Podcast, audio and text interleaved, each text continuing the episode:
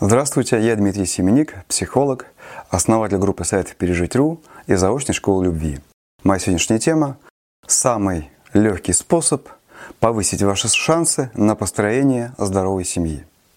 Почему я говорю о самом легком способе? Потому что есть, конечно же, способ и тяжелый, и от него тоже никуда не уйти, им тоже нужно заниматься. То есть есть две составляющие нашего успеха в семейной жизни. Первая составляющая – это психологическая, то есть быть психологически благополучным человеком. Чем более мы психологически благополучны, тем у нас больше шансов на построение здоровой семьи. Если сравнить построение семьи, вообще семейную жизнь с большим путем, с большой дорогой, может быть, восхождением каким-то в горы, то первая составляющая является аналогом физических кондиций человека, то есть здоровье его тела, чтобы у него просто-напросто хватило сил, мышечных и дыхания для того, чтобы идти в этом путешествии. Вторая составляющая, которая является как раз более легкой, это знание. Вообще со знаниями просто беда. Вот это вот самая глупая и смешная ошибка, смешное заблуждение, когда люди думают, что они могут построить семью на основе чувств. Если мне попадется каким-то чудом подходящий человек, и у нас будут правильные чувства, то все само собой построится. Бросим семечку в землю, и вырастет прекрасное дерево. Ничего прекрасного не вырастет. Как бы прекрасны не были вы и ваши намерения в начале, если у вас нет знаний, вы все испортите. Есть вот образ восхождения в горы, а есть образ семьи как строительство дома. Это, наверное, более простой и понятный образ. Строить дом достаточно сложно, да, я вот живу в частном доме, хотя я его не строил, но я вижу, сколько тут всяческих нюансов. И по фундаменту, и по водоотведению, и по водоснабжению, и по креплению кровли, и по защите от холода. Все очень и очень сложно. И невозможно, конечно же, построить нормальный дом, в котором можно жить без знаний. Так вот, семью построить немногим проще в теоретическом плане, чем дом. То есть, конечно, сложнее. Но по части знаний, наверное, немножечко меньше, но все равно достаточно много. Невозможно построить семейные здания без соответствующих знаний. Может быть, вам кажется, что вы уже все видели вот, в родительской семье, или что, прожив 3 года, или 5 лет, или даже 10 лет в семье, вы все изучили. Нет, я постоянно вижу в своей работе психолога, люди с 20-30-летним опытом семейной жизни не знают азов. И вот, независимо от того, вы уже в семейной жизни живете, или вы собираетесь создать семью когда-то в будущем, я предлагаю вам задуматься над некоторыми вопросами, которые являются составляющими этого самого знания, которое совершенно необходимо для построения здоровой и счастливой семьи. Это будут вопросы без ответов. Я не собираюсь в этом видео дать весь колоссальный объем необходимых знаний по этому поводу. Но я дам вам возможность задуматься над тем, в какой степени вы уже готовы к созданию семьи или результативно, эффективно своей семье по параметру знаний, по наиболее легкому из 2 параметров. Разумеется, этих вопросов значительное количество. Я отобрал лишь 10 наиболее важных, на мой взгляд. Первый вопрос. Насколько хорошо вы знакомы с отличиями и особенностями человека противоположного пола? Мужчины и женщины отличаются. У них есть общие потребности и общие особенности, и есть своеобразные. Разумеется, каждый мужчина отличается от другого мужчины, и есть мужчины, которые больше похожи на женщин, чем на мужчин, и женщины, которые больше похожи на мужчин, чем на женщин. Но в среднем имеются достаточно серьезные отличия. И вот если вы женщина, достаточно ли вы хорошо знаете особенности мужчин? И если вы мужчина, достаточно ли хорошо вы знаете особенности женщин? Изучали ли вы эти особенности или только познавали их опытным путем? Второе. Какие особенности, поступки вашего супруга или супруги стоит терпеть, почему и как? Это одна из самых частых проблем, с которыми приходится работать психологу. Человек жалуется на какие-то моменты в поведении партнера и не понимает, как на них реагировать. Чаще всего их необходимо просто, что называется, покрывать любовью и терпеть.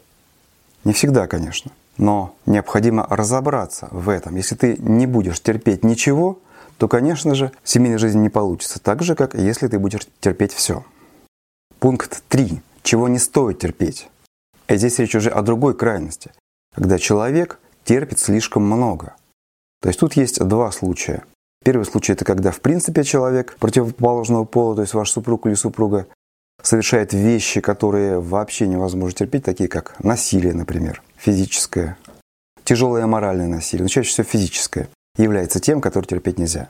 Бывают и более тонкие случаи, когда человек просто все позволяет, и нормальный, в принципе, психически здоровый партнер превращается в тирана за счет того, что вы все ему позволяли. 4. Когда и как возвращать близость, как ее контролировать.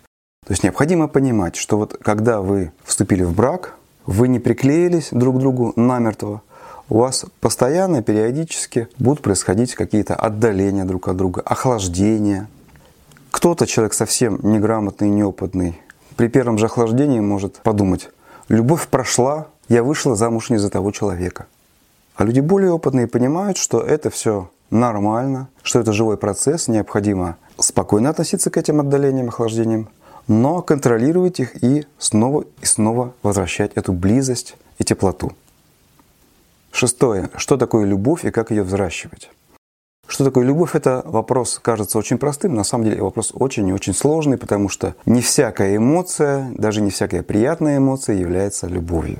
И тем более не всякая болезненная эмоция. Есть различные подмены, есть любовная зависимость, есть сексуальная привязанность, есть еще очень много чего. И вот это вот все лишнее, вот это все второстепенное, вот эти все подмены любви не позволяют счастливо жить в семье, не могут быть основой семейной близости. Для того, чтобы семья была здоровой и крепкой, необходима настоящая любовь. Для этого необходимо понимать, что это такое, что ей мешает, что ее укрепляет, как ее взращивать. Пункт 6. Как относиться к влюбленностям к третьему человеку в семейной жизни? Что делать в таком случае? Многие, опять-таки, думают, что тем чувство ярче, сиюминутно, тем оно более значимо, тем оно более здорово. И поэтому, когда на фоне привычной, нормальной, спокойной семейной любви возникает какая-то влюбленность яркая к какому-то третьему человеку, многие люди слишком серьезно и совершенно неправильно к ней относятся. 7 вопрос. Каковы семейные роли и семейная иерархия? Тут многие сразу скажут: а вообще какая может быть иерархия? Как мы договоримся, так и хорошо. Если договоритесь, хорошо. Но вот если вы будете драться за представление об иерархии каждого из вас, вот тогда будет нехорошо. И, конечно же, некие общие представления, они помогут вам выстроить эти моменты так, чтобы вы могли жить хорошо, и чтобы мужчина чувствовал себя мужчиной, и женщина чувствовала себя женщиной. А то ведь, отвергая какие-то закономерности под предлогом того, что они устарели, что это какой-то архаизм, люди борются за несвойственные себе роли в семейной иерархии, а потом сами от этого страдают. 8. Как быть с родственниками, которые вмешиваются в семью и портят ваши отношения? Конечно, это не во всех семьях происходит, но уж в половине точно, скорее всего, и больше. Это вечная проблема мамы мужа или мамы жены, который пытается перетянуть своего сыночка или свою дочку на себя и действует либо очень прямо, грубо и нахраписто, либо тонко, но не менее разрушительно. Что такое семейные кризисы, от чего и когда они возникают, и что с ними делать? Есть различные кризисы. Есть кризисы, определяемые возрастом семьи. Есть кризисы, возникающие в связи с определенными ситуациями в семейной жизни. Каждый кризис не проходит сам собой. То есть кризис — это испытание, и в результате его вы либо можете разойтись внутренне, а может быть и на самом деле, либо наоборот стать ближе. И это зависит не от самого кризиса, а от того, как вы его переживаете, как вы к нему относитесь, как вы действуете во время кризиса. И, наконец, 10 пункт, наверное, самый важный. В чем заключается цель семейной жизни? Многие возразят: а какая вообще должна быть цель у семейной жизни? Мы вместе, потому что нам хорошо друг с другом, или мы вместе, потому что мы любим друг друга. Как я уже сказал, семейная жизнь — это путь. И если путь не имеет цели, то, конечно же, вы никуда не придете, и никакой семьи у вас не будет. Даже если вы не осознаете цели своей семейной жизни, она, как правило, все-таки существует. Или это такая неосознанная цель, как удовольствие, например, от секса, если это молодая семья. Или самый такой вот пример, хороший вроде бы, красивый, правильной цели, наверное, которая у многих зрелых семей является целью семейной жизни, это вырастить, воспитать детей.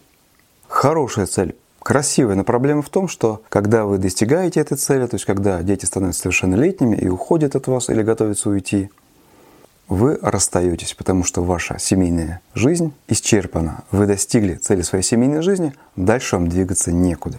Для того, чтобы вы могли быть вместе до гроба, у вас должна быть такая цель, к которой можно стремиться, но невозможно достичь окончательно. И таким образом необходимо для того, чтобы в этом плане дать своей семье шанс быть счастливой и крепкой, необходимо исследовать разные цели и выбрать как можно более здоровую и конструктивную цель. Я знаю только одну цель, которая действительно помогает быть вместе до гроба, которая помогает семье быть здоровой и успешно переносить все кризисы. Я не буду здесь о ней говорить, потому что цели, к сожалению, не приобретаются путем узнавания. У нас сейчас видео о знаниях. Но хотя бы необходимо знать о важности этой цели. И необходимо осознать собственные цели, сравнить ваши цели, какие они у вас. В общем, тема цели — это тоже важная работа, которую необходимо просто-напросто проделать, но без знания проделать невозможно. Я назвал 10 пунктов, 10 вопросов, которые составляют часть тех знаний, которые необходимо иметь для того, чтобы строить здоровую и счастливую семью. Возможно, вам показалось, что вы знаете правильные ответы на все или часть этих вопросов. Но это неизвестно, да? Если у вас есть представление, что вы знаете правильный ответ, если это ответ просто из опыта или из головы, или просто «мне так кажется», он может быть и неправильный, то есть вы можете ошибаться. То есть в любом случае знания желательно приобретать фундаментальные. То есть фундаментальные, то есть основанные либо на опыте человечества, либо на опыте какого-то конкретного психолога, написавшего какую-то конкретную книжку. Знания, чем просты, тут не нужно долго работать над собой, ходить на консультации дорогостоящие к психологу. Достаточно просто прочитать некоторое количество правильных книг.